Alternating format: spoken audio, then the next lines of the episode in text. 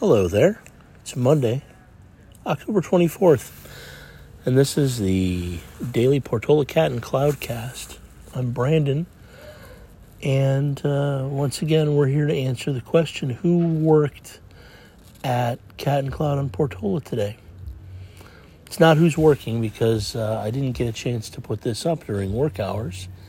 In fact, I'm sitting outside the shop right now, a little before 11 o'clock at night just having a nice morning or morning evening walk and uh, watching crowds gather at the bar across the street.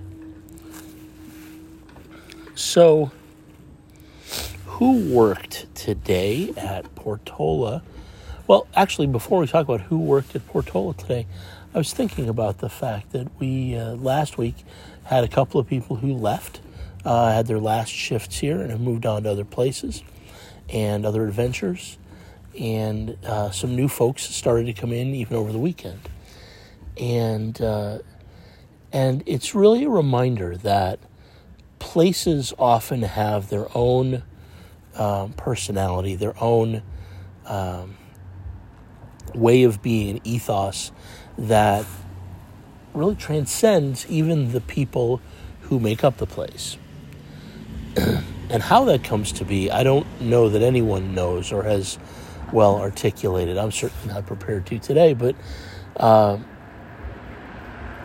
there are some uh, groups of study that are uh, like system theory that looks at this sort of thing and uh, and considers the idea that somebody may leave a place and uh, then may be replaced by you know they leave and it may seem like well whatever energy whatever vibe whatever role they played there well now that's gone um, and yet the system has a way of uh, of reapportioning that role.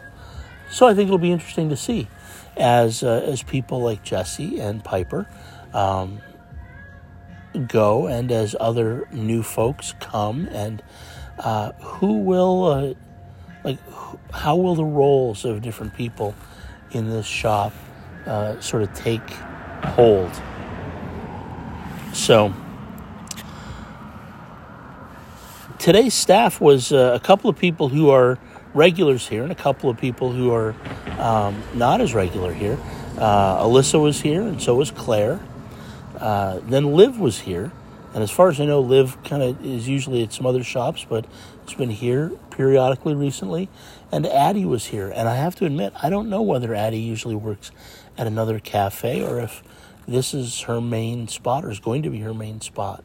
Um, I feel like she's at someplace else more often. Um, she maybe even told me that and I've forgotten. Uh, so, anyway, that's how it goes. A couple of regulars and a couple of other people who are part of the larger Cat and Cloud family helping to cover shifts. Uh, it was a pretty sleepy day, as is often the case with Mondays. Uh, and but it was a beautiful day.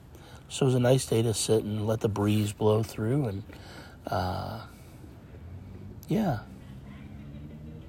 So anyway, uh, not a lot else to say, especially since, uh, like I said, everything's closed and the day is over. But um, but think about that. Think about the systems that you belong to, and the ways that even when the the people or the details seem to change in the system uh, the system finds a way of bringing those people or those roles back to the fore.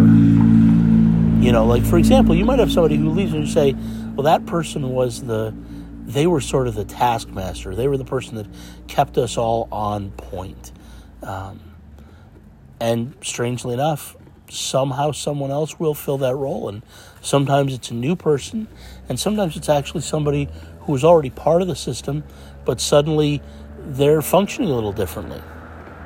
So, something to think about as you look at the systems around your life, and maybe as you look at the cafe here at uh, Portola. So, anyway, I'm going to sign off for now and uh, wish you a good night. Goodbye.